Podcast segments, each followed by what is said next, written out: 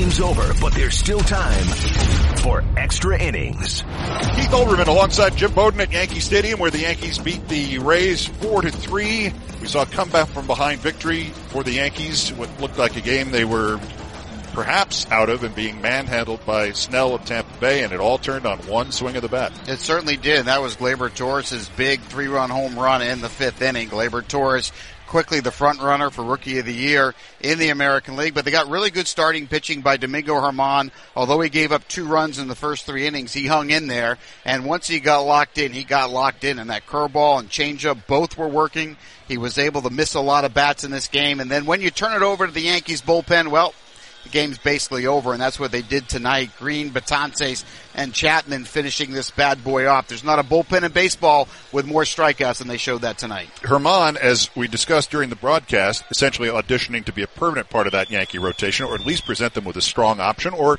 even just to buttress the bullpen going down the stretch. I think he passed tonight. Absolutely. And certainly people are going to say, well, the last outing was against the Mets. This outing's against Tampa Bay. But that stuff that he showed tonight's going to play against good lineups as well. And perhaps as importantly, psychologically, he steered out of a couple of skids.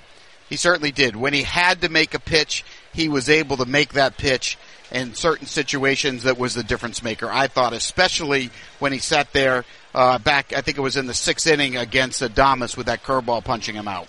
And he finished with a career high 10 strikeouts, first major league victory, sealed by a dominant performance by Aroldis Chapman in the ninth inning. And the Yankees have beaten the Rays to maintain their best record in baseball uh, in this race in the clouds with the Red Sox for the American League East, and Lord knows what other glories are ahead for one of them in the rest of this 2018 season. For Jim Bowden, I'm Keith Olbermann, right here on your home for the Saturday game of the week, Sunday night baseball, and every game of the postseason, Major League Baseball on ESPN Radio and the ESPN app.